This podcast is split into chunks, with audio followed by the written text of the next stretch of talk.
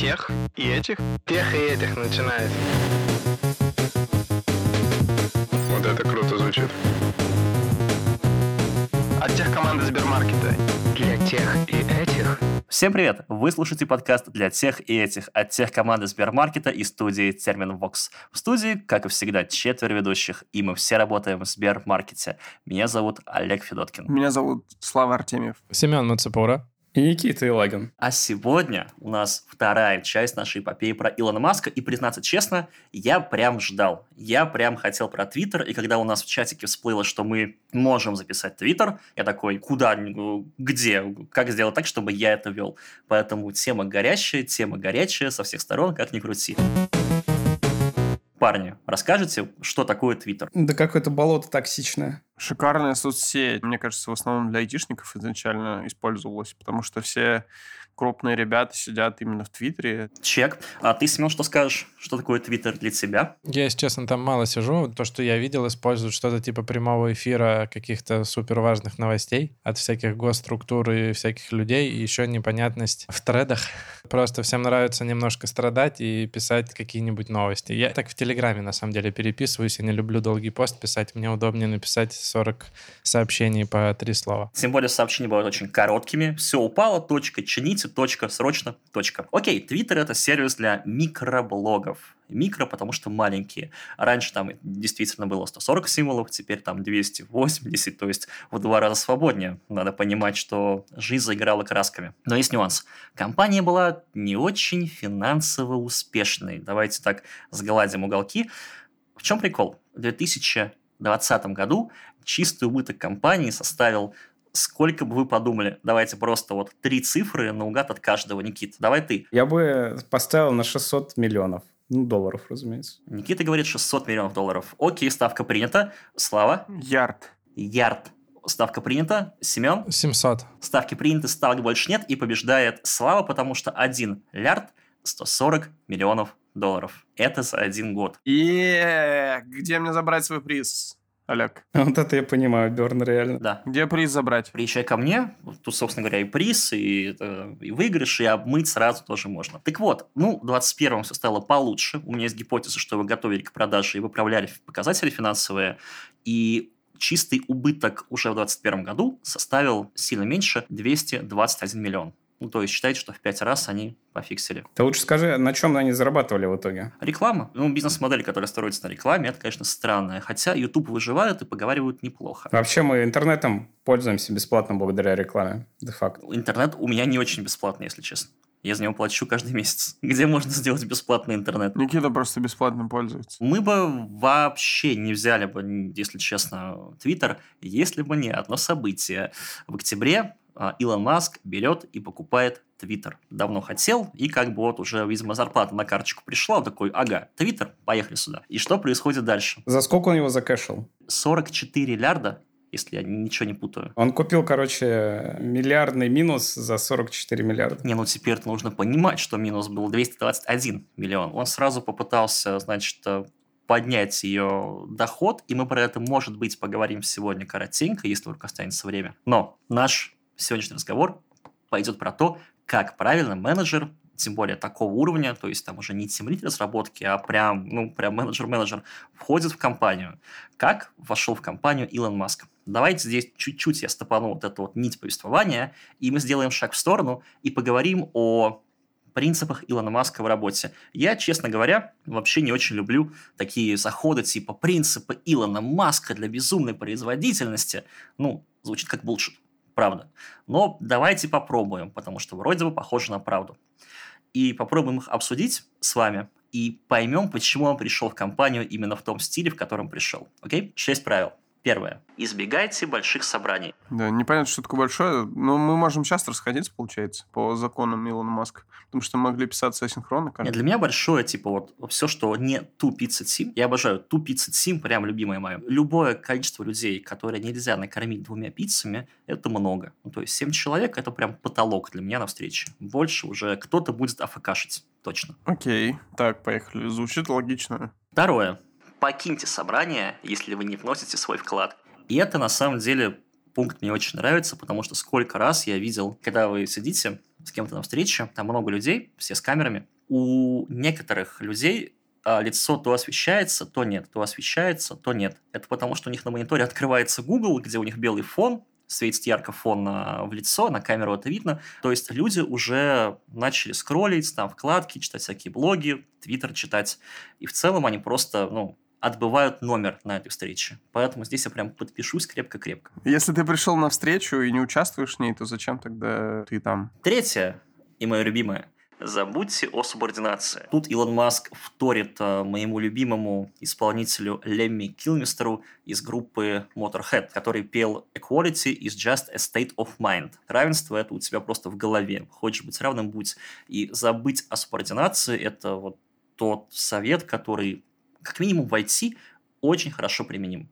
Хочешь сказать, скажи кому угодно. То есть нет такого, что это же си и о или там си ти о или ви пи, я к нему не подойду. Мне кажется, вот что-то с субординацией неправильно, потому что все равно есть там принцип единоначалия, и Маск очень такие, мне кажется, субординацией пользуется. В том смысле, что он приходит к людям и говорит, что надо сделать вот так. Или я хочу, чтобы вот этот показатель был снижен до такого-то уровня. Если ты начнешь говорить ему, что это тем, типа невозможно и так далее, вроде бы как проявляешь вот эту вот инсубординацию и показываешь свою независимость. В этот момент в компании свою работу ты, очевидно, закончишь. Поэтому это не про субординацию, я бы сказал, это про свободу действия и взаимодействия. То есть ты приходишь к тому, кому ты считаешь нужным прийти, ты сообщаешь то, что надо, ты делаешь то, что считаешь нужным в рамках твоего понимания, что необходимо компании, которое задал, на самом деле, Илон Маск, который ожидает, что ты будешь в эту сторону пилить, копать и проявлять достаточно большой и профессионализм, и самостоятельность в понимании того, что ты должен лучше всего сделать. Но в любой момент, если к тебе приходят, говорят, мы теперь делаем вот это вот,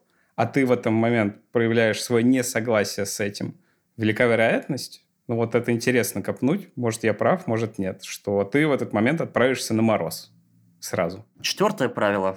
Лучше выразиться понятно, а не умно. Я от этого страдаю, потому что люблю использовать слово типа там дихотомия, которое никто не понимает. Вот я понимаю, и типа мне это кажется уместным, а никто не понимает.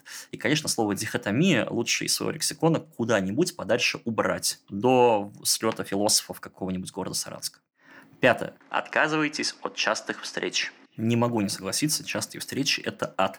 Я тут по совету одного блогера, который автоблогингом занимается, попробовал а, прям писать в тетрадочку каждое действие в свой день. Ну, то есть, там, я занимаюсь этим, этим, этим. Это помогает найти, кто съедает твое время, чтобы его стало больше. Так вот, встречи жрут время просто невозможно, потому что ты не только на ней присутствуешь, ты еще к ней готовишься какое-то время. Опять же, если у тебя вот сейчас осталось десять минут до встречи, ты вряд ли пойдешь писать код. Но это уже, ну, пока ты погрузишься в код, уже будет встреча, это так не работает. А плюс после встречи ты еще какое-то время там перевариваешь сказанное. Поэтому встречи жрут время просто феноменально. Это... Если можно на встречу не ходить, лучше не ходить. Ну, это, блин, сейчас пока какие-то банальности идут. Если не ходить, то можно не ходить, но это как бы все понятно. А это не, нет, кстати, вообще нет, потому что я могу поспорить с этим. Хорошо, я могу быть адвокатом дьявола. Присутствуя на встречах, тебя видно.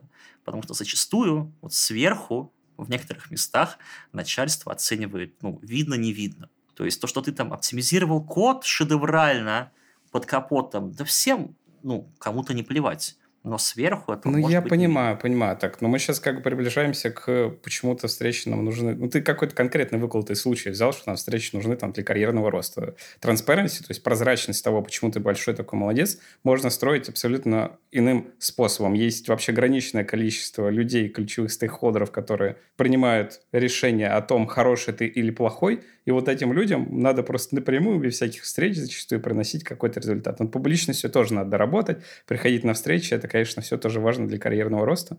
Но я бы тут про историю с тем, что встречи отжирают много времени, да, и вообще во всей компании должна быть архитектура внятная, которая на самом деле включает в себя вот какие-то правила, кто должен приходить, кто не должен приходить, сколько она должна длиться, наличие адженды и тому подобное, и вот история про эффективность встречи, использование времени друг друга адекватно, это одна из самых, наверное, эффективных, простых вещей, которые можно очень быстро имплементировать в компании, чтобы она стала эффективнее, с этим согласен. С максималистичными постулатами скорее не очень. Короче, я согласен, потому что кажется, что перед тем, как отказываться, нужно свой календарь просто пересмотреть в пользу его оптимизации. У тебя могут так встречи стоять, что ты просто ничего не успеваешь. Если ты там их перекидаешь и перепланируешь по каким-то блокам, у тебя все лучше будет. Не надо спешить от чего-то отказываться. По своему опыту тоже хочу заметить, что бывает, что на встрече два человека, которые за что-то одно отвечают, оба присутствуют. Вот такое меня триггерит, и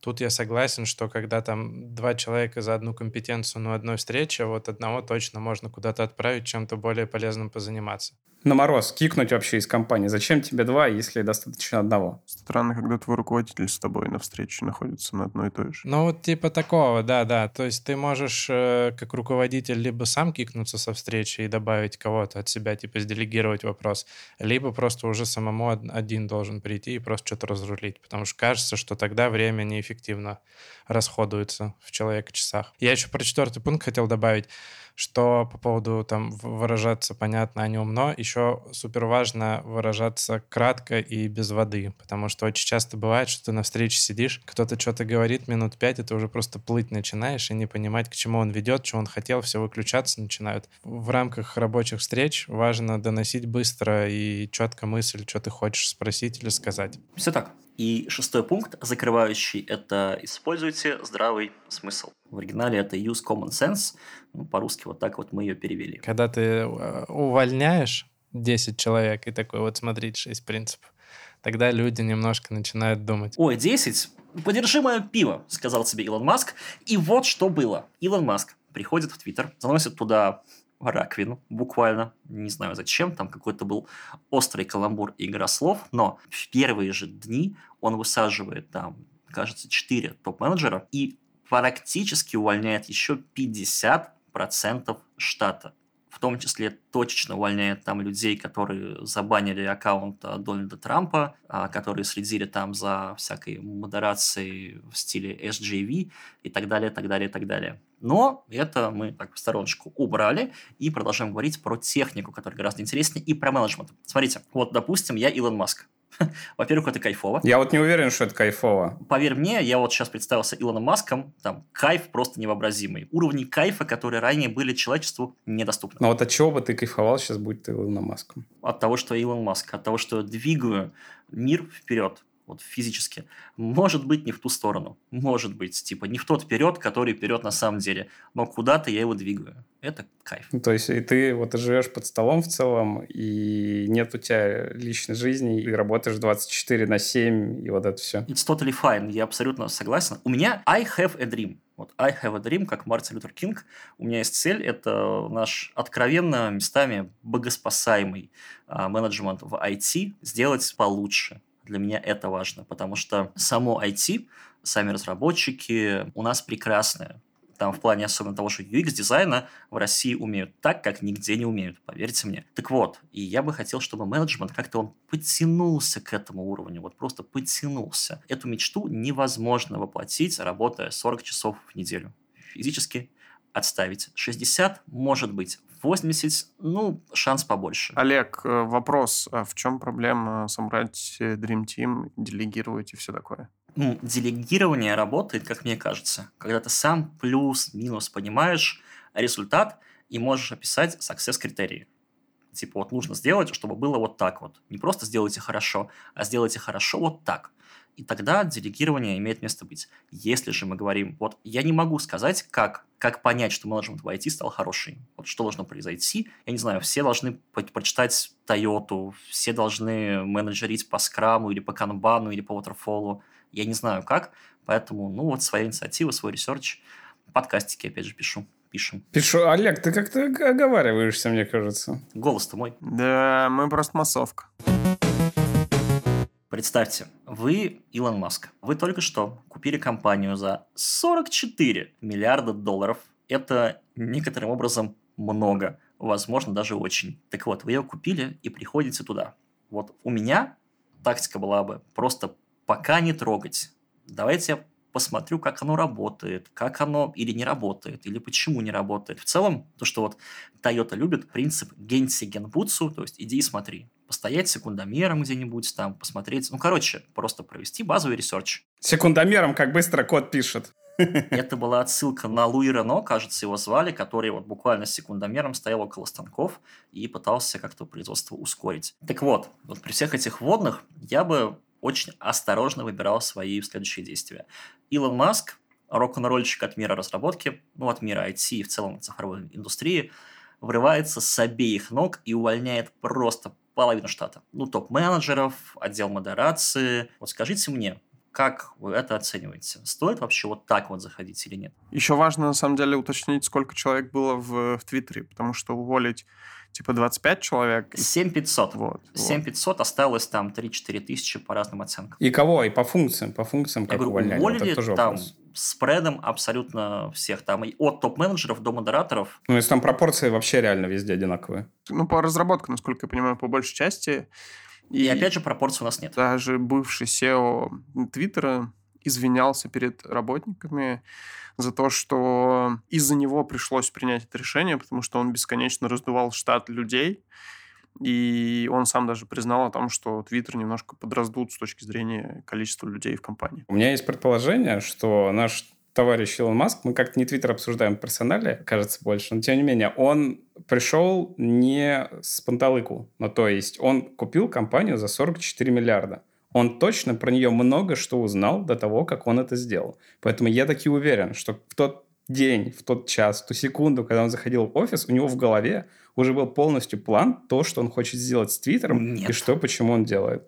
Поверь мне, нет. А я согласен с Никитой. Я вот хотел добавить. Он вел переговоры. И вот вопрос, что он там четырех топ-менеджеров уволил, на самом деле, это, возможно, не ради бабок. Типа там, возможно, они просто в момент переговоров с ним договориться не могли. То есть, типа, увольнение пятьдесят процентов сотрудников и увольнение людей с ключевых позиций — это разные кейсы. Он просто под себя перебрал топ-менеджеров. Это абсолютно норм. Почему разрабов там начали увольнять? Это другой вопрос уже. Почему я считаю и почему я уверен а, в том, что Илон Маск что-то импульсивное решение. Да, делал некоторые вещи импульсивно. Все в курсе про продажу синеньких галочек. Галочка верификации в Твиттере, которую ранее а, вы могли получить, если вы ну, прошли верификацию, вас проверил человек, что вы... А, сейчас это по подписке даже еще? То есть ты... Уже отключено. И вот почему. То есть Илон Маск пришел такой, сейчас мы пи эн эл, так сказать, поправим. Сейчас мы все сделаем красиво, в лучшем виде. Что он сделал? Он стал продавать эти галочки по восемь долларов за галочку. По подписке, грубо говоря. Это сильно бы увеличило а, доход Твиттера. Возможно, это даже был план проработанный, но вообще нифига не план. И вот почему. Люди стали покупать эти галочки, ну, просто на любые аккаунты. К примеру, а, есть небезызвестная компания Lockheed Martin, которая производит, а, ну, в общем, это военпром США. Очень крупная история. И она торгуется на бирже. Кто-то завел в Твиттере аккаунт с, а, под названием Lockheed Martin, с никнеймом Lockheed Martini. Ну, то есть, а никнейм, он, он же такой серенький, его сложно распознать, фишинг такой. И от имени этого Lockheed Martini начал постить всякую ересь, ну, которая шла вразрез с политикой компании. Акции Lockheed Martin рухнули на пять процентов просто за день. Это огромные потери для компании, это огромные потери для Твиттера, а еще для компании это репутационные потери, кстати, да, которые в деньгах вообще не оценить.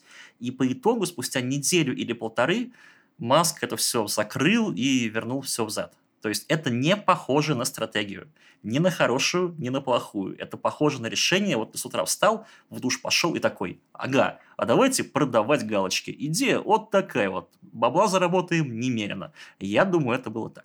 То есть ты сейчас говоришь, что у Маска, который пришел в Твиттер, стратегия просто для него это игрушка за сорок четыре миллиарда, которую он развлекается. Я говорю факты. Вот это было. То есть эта история, она ну, для Твиттера получилась в минус, сыграла. Скорее всего, и люди еще как-то будут просить рефанды, потому что они покупали на месяц, а галочка прожила там неделю-полторы.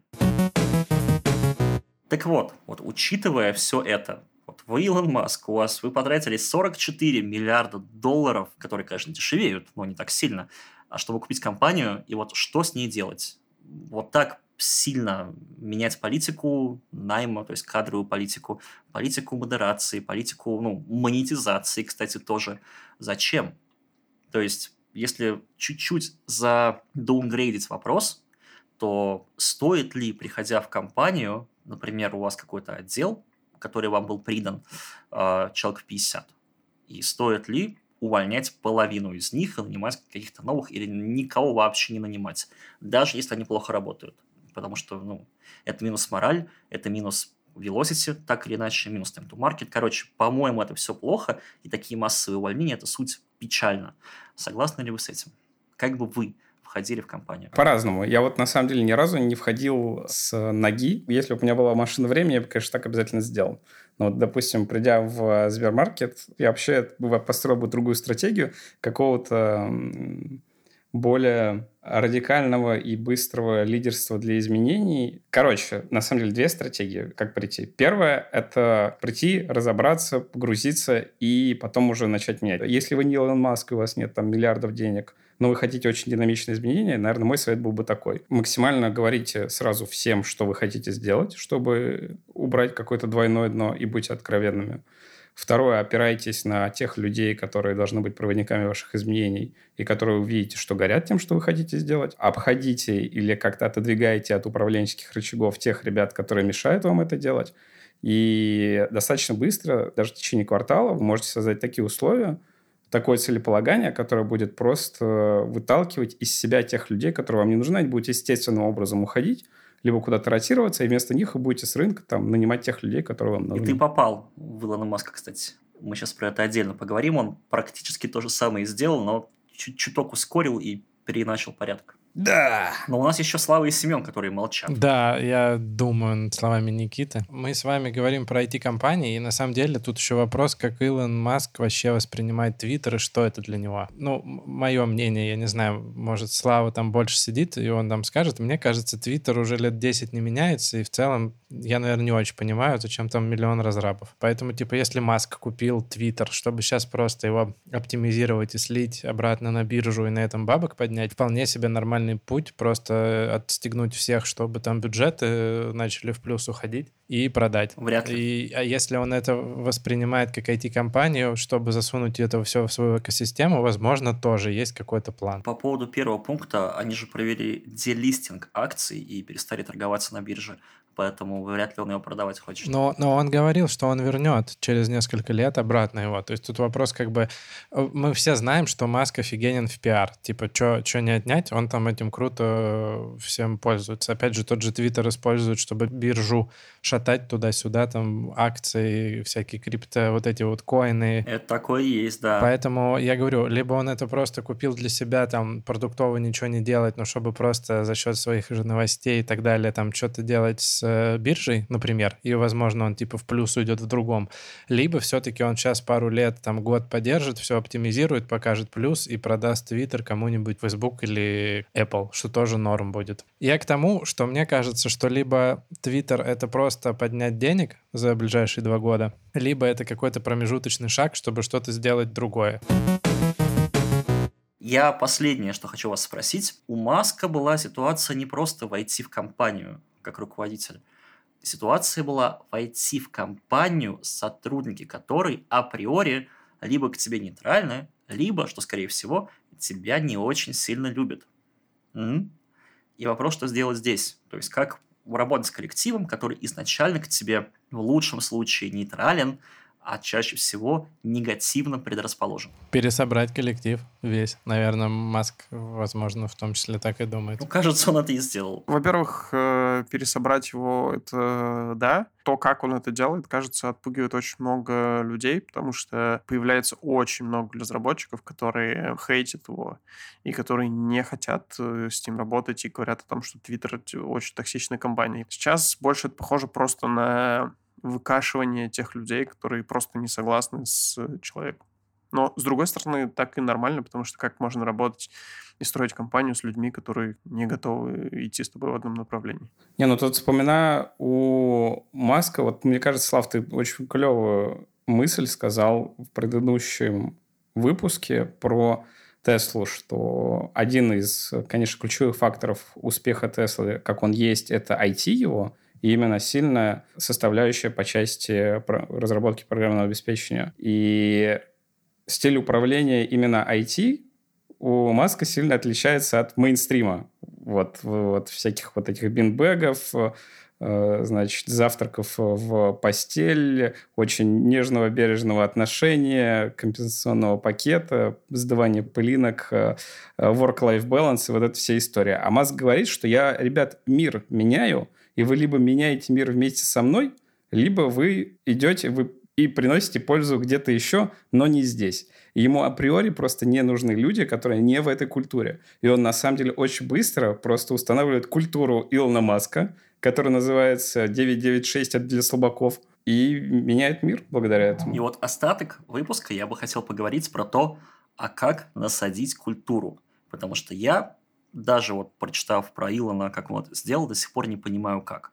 Вот у меня есть там мои пацаны и пацанессы, которые прекрасно работают, которые в культуре платформы, а, но при этом, если мне поставить задачу с нуля взять другие пятьдесят человек, совершенно других, никого своего, и эту культуру повторить, а я, честно признаться, и не знаю. Я вот вообще справлюсь? Ну, скорее всего, да, но вопрос как и как много времени это займет. Что сделал Илон, помимо массовых увольнений? А его знаменитое письмо, которое называется «A fork in the road», то есть развилка, такая вилка на дороге, а по-русски развилка, в котором он, так сказать, направил людей на путь истины и пояснил, как вообще компания будет дальше работать. И, кажется, вот вы все его читали, кто может про него рассказать. Он в какой-то момент разослал письмо в рассылке, и в этом письме было сказано о том, что наша компания переходит в режим хардкора.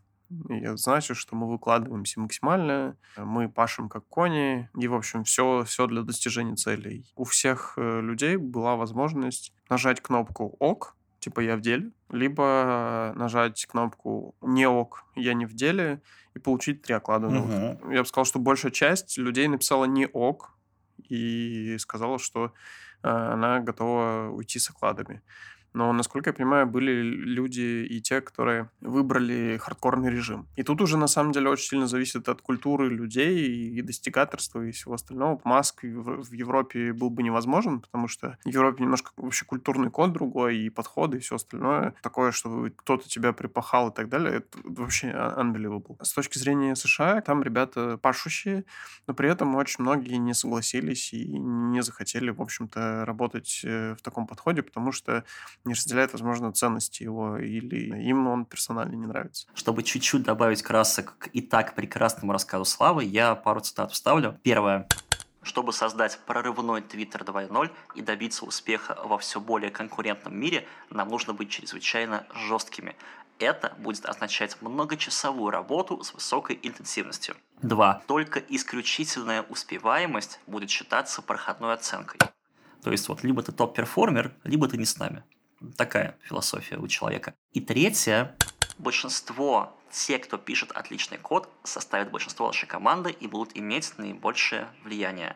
Иными словами... Технократия. Да, управление продуктом по-прежнему будут очень важны, тоже цитата, но решения в основном будут принимать люди, которые отвечают за технику. И, по-моему, это прекрасно. Нет такого? Прекрасно. А, я хотел добавить еще одну маленькую такую часть. Суть в том, что Маск для того, чтобы сказать и показать, что он на самом деле там вместе с ребятами все дела, выложил фотографию, как он работает э, в, в офисе в два часа ночи, с разработчиками. И типа того, что ребята, вот они фигачат, мы вместе, мы команда, мы очень большие молодцы. И забавная часть была э, связана с тем, что в фотографиях, которые были там очень много до, там очень много женщин, ребят, э, там американцев и так далее. А на фотографии, которые выложил Маск, очень много ребят, скорее всего, имеющих корни из э, Индии, Китая, т.д. и т.п. И очень многие э, подсветили тот момент, что приняли эти условия, скорее всего, ребята, которые находятся на эйч один би визе. И это значит, находиться на эйч один би визе, что если работодатель с тобой разрывает отношения, то в течение двух месяцев ты должен покинуть страну. И это значит, что у, у людей, на самом деле, которые сейчас работают с Маском, был выбор. Либо они остаются в стране и работают в таком режиме, либо они едут обратно в свою страну. Кажется, что это вот такая немножко эксплуатация людей. Более того, с точки зрения вот подхода к увольнению и так далее, была история, и там много их сейчас ребят рассказывают после того, как уходят, о том, что как Маск вообще просто понимает, уволить человека или не уволить. Он может проходить около тебя и спросить, чем ты занимаешься. Если ты не можешь что-то внятного ответить, то он просто тебя увольняет. Он просит э, принести распечатки кода, которые ты сделал за последнее время, самого крутого кода и так далее, и спрашивает вообще, что ты сделал за последнее время. И если результат ему не нравится, он увольняет. Но на самом деле жесткие условия с точки зрения прессинга по поводу того, чем занимается человек, что было сделано. И с точки зрения того, что есть ребята, которые находятся на визах, есть ребята, которые непонятно, куда им э, уезжать, и кажется, здесь такая эксплуатация жесткая. Очень интересный, клевый контекст, Слава. Я тут немножко возвращаюсь к изначальному вопросу Олега, а как же делать такую культуру, как же менять, как я вот. Давайте вспомним, что мы тут все не Илоны Маски, не миллиардеры, тимлиды там, или руководители доменов направления, ну, десятки там человек, даже там сотни у кого-то. Ну, это вот такой вот масштаб, да? И как вот с этого масштаба, допустим, культуру, которую ты создал в рамках своей команды на десять человек, распространить на сто человек. То, что ты сделал на сто человек, распространить на тысячу, на десять тысяч человек. И чтобы выкидывать такие фортели, как э, Маск выкидывает, форсажем по культурным изменениям вообще, я считаю, что необходимо иметь одну важную особенность – быть Маском. И с точки зрения, по крайней мере, того, что ты такой человек, у тебя такое имя, ты прям родился Маском, и вот это все сделал миллиардер, а с точки зрения, как минимум, публичности, известности и, назовем это, трек-рекорда. То есть того, кто ты такой, на самом деле, какая у тебя медийность, что про тебя известно. Поэтому изменение, я думаю, культуры в любом месте очень сильно, критически завязано на вашу медийность в рамках той популяции населения, где вы хотите произвести изменения. Как это вот сейчас называется? Как там зумер говорят? Лидеры мнений, инфлюенсеры. О, инфлюенсеры. Короче. Да ладно, лом – это еще советское, лидер общественного мнения. Ну, все, извините, инфлюенсеры. Надо реально быть инфлюенсером, чтобы менять культуру на большом масштабе. А еще надо работать как, как Илон Маск. Ну, то есть, типа девять девять шесть. Потому что мы вот как раз в предыдущем выпуске выяснили, что личный пример, когда ты садишься прямо в окопы к людям, когда ты с ними все это проходишь, он максимально сильно сплачивает коллектив вокруг тебя. Он как раз выделяет там людей, которые готовы дальше стать за тебя горой. У тех людей есть свои люди. И вот у тебя получается вот это вот ядро, которое несется вперед, э, и все ускоряется. Но чтобы вот это ядро вокруг себя собрать, нужна публичность. Поэтому, допустим, если вы очень успешный тимлид в отделе, и у вас нереально крутая команда, которая просто затмевает все остальные по результатам, если у вас и вашей команды нет публичности в рамках вот этого вашего там отдела на сто человек, к примеру, то, скорее всего, вы ничего не измените. Вы можете вдруг по мгновению там жезла с урона вот так пам и стать э, руководителем всех этих сотен людей, и в это максимально быстрое форсажное изменение, скорее всего, не сможете провести, потому что остальные девяносто человек будут смотреть на тебя и говорить, кто это такой вообще? И вам надо будет завоевывать их доверие, они должны понять, кто вы такой вообще, что вам тут надо, а что у вас за душой есть, почему за вами надо идти. У Маска огромный фундамент за ним есть в виде там SpaceX, Tesla и так далее. Он там запускает ракеты, запускает тачки на ракетах в космос. И поэтому люди, когда за ним идут, они уже понимают, зачем они идут. Когда он что-то им говорит, они понимают, кто им это говорит.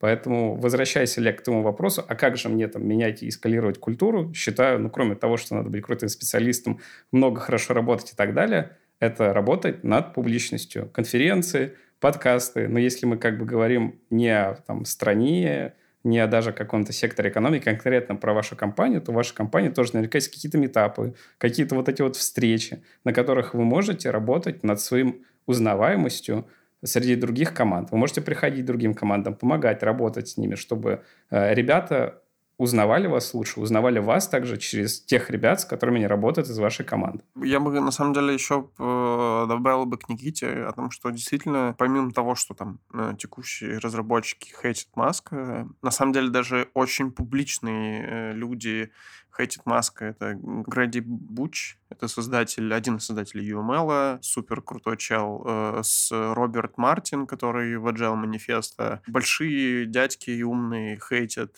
подходы Маска, но при этом на каждый такой хейт в Твиттере находится очень много людей, которые прибегают и говорят, Маск, он типа крутой, Вы, ты вообще кто такой? Зачем? Что ты пишешь? Типа, что он, у него ничего не получится. Это ты вообще ноунейм, это целый Маск. Ну, то есть, у него есть прям армия фанатов и армия людей, которые поддерживают эту культуру, на которой Маск основывается. Поэтому все правильно. Здесь, если ты придешь ноунеймом и будешь творить революцию, скорее всего, за тобой там пойдет не очень много людей. Но если ты человек, который очень значим и тебя поддерживают, и у тебя есть армия фанатов, то шанс твой очень сильно возрастает. Но есть, мне кажется, разница того, ты строишь в компании культуру в одной или двух командах, или ты как бы приходишь в компанию и перестраиваешь полностью культуру. То есть это абсолютно разные вещи. На уровне сео это намного проще на самом деле делать, потому что инициативы там сверху спускаются, и, соответственно, у тебя компания перестраивается под твое видение и то, как ты вообще к какой-то цели идешь. Типа, да, может занять какое-то время с негативными последствиями, тем не менее, это, мне кажется, проще сделать, чем ты хочешь перестроить культуру одной команды, которая, возможно, не ляжет в целом в культуру компании. Ну вот это, кстати, очень дельный совет, Семен, правильно, потому что, опять же, если мы говорим, спускаемся с небес на землю и представляем, что мы тимлид в рамках какой-то большой компании, революция изнутри — это очень сложно.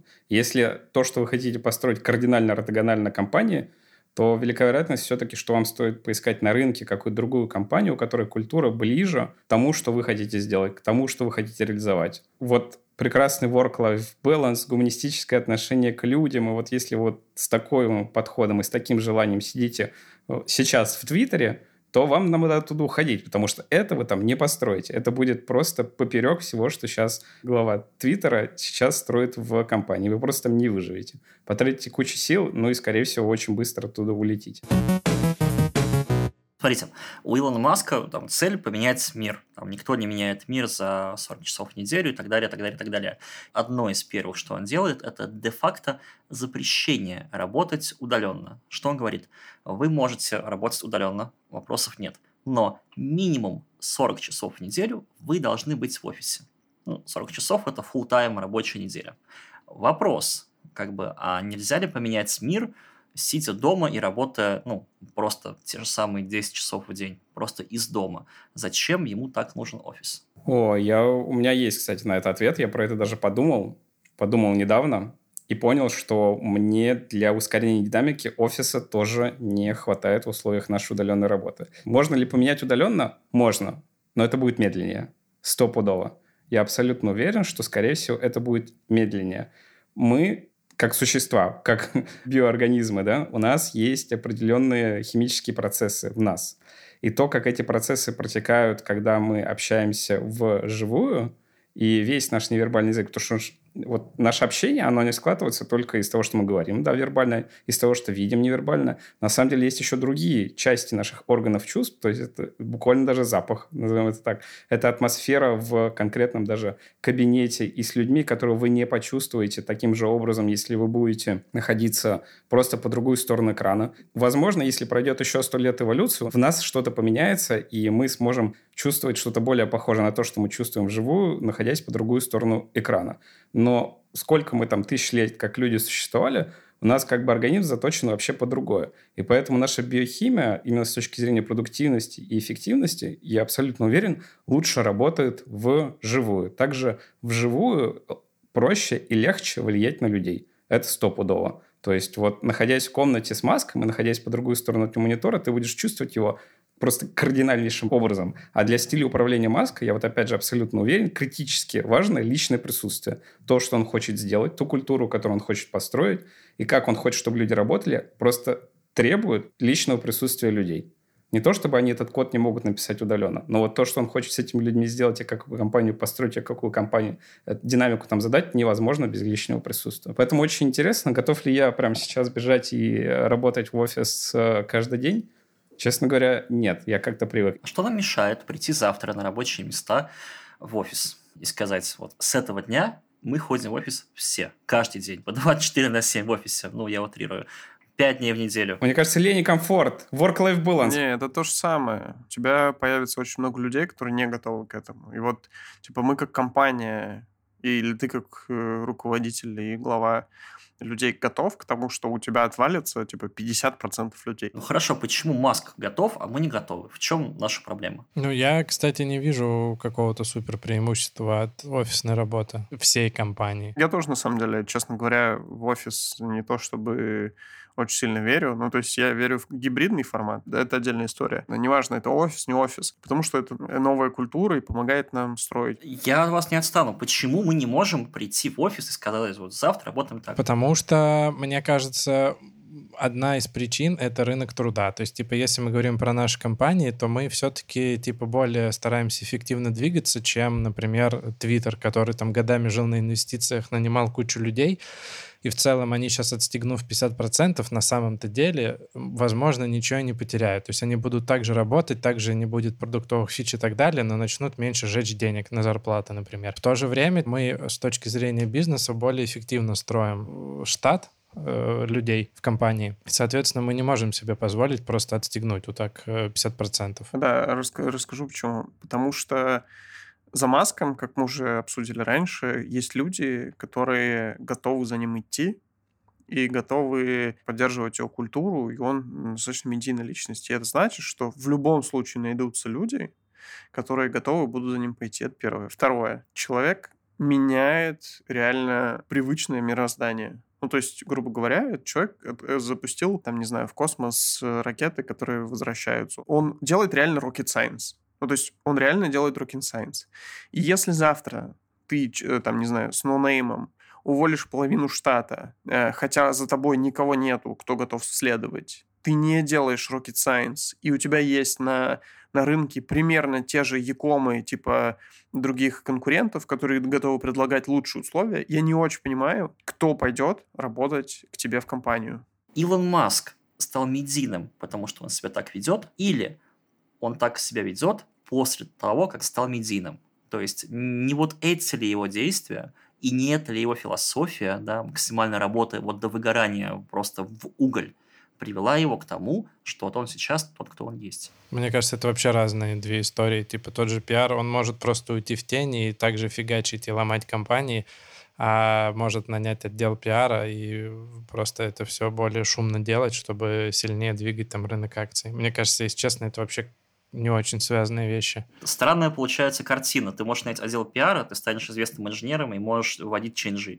Пока ты неизвестный, ченджи вводить нельзя. Что-то такое. Я уверен, что мы просто не знаем истории, когда чувак просто в Твиттер не пишет, но также увольняет пятьдесят процентов штата, и никто просто об этом не знает, потому что там в компании у всех эн ди эй какой-нибудь подписан. Была история полгода назад, там вот аутсорс, ну год назад, когда там Apple отстегнул э, какой-то аутсорс, но там никто не мог рассказывать, потому что у них там эн ди эй типа на десять лет подписанный вперед, и все тихо прошло. Тут вопрос, как ты это делаешь и зачем. Вот мы часто цепочку построили, что мы не можем вот так делать, потому что недостаточный уровень медийности. Потом цепочка пошла дальше, и вот пришли мы сюда. То есть можно даже без медийности, можно так себя вести, такие ченджи проводить. Я думаю, да, но я и говорю, что типа вопрос, зачем тебе это? То есть мне кажется, вот я со Славой был согласен, что типа Twitter — это не последняя инстанция, типа вот покупка его. Он либо идет в какое-то новое приложение, и ему надо, и он может просто себе позволить что все переделать, потому что что, типа, это не его цель, Твиттер. Либо он просто, типа, хайпануть хочет. Ну, и все. То есть ты, ты не можешь купить, не знаю, готовый бизнес и всех уволить и, и думать, что все будет так же. То есть есть какая-то более глобальная цель, скорее всего, просто которую мы не знаем. Там следующий шаг, который мы увидим там в ближайшие полгода и поймем, зачем он это сделал. И обязательно обсудим. Да. Но это не точно. На этом у нас заканчивается выпуск про Твиттер. Обсудили много всего. Надеюсь, вам было интересно. Да, Илона Маска мы обсудили, а не Твиттер, честно говоря. А, я же вначале дал такую вводную, что Твиттер нам не интересен без Илона Маска. Правда, как компания, Твиттер скучная. А Слава говорил, там много технологий прикольных. Я тебя умоляю, продукт скучный, компания скучная, выступлений у них мало, никакую там вундервафлю типа Кафки, как вот LinkedIn, Твиттер не изобрел. В общем, скучная компания. Если бы не Илон Маск, то Твиттер не нужен, честно. Вы слушали подкаст для тех и этих от тех команды Сбермаркета и студии Терменвокс. У микрофона были Семен Мацепура, Слава Артемьев, Никита Илагин и Олег Федоткин. Вместе с нами этот подкаст делали звукорежиссер Александр Павлов, продюсер Глеб Фадеев и дизайнер Елизавета Семенова. Слушайте нас там, где вы слушаете подкасты. А еще мы теперь есть на Ютубе, и подписывайтесь на наши социальные сети Сбермаркет Тех. Все ссылки будут в описании. Пока-пока.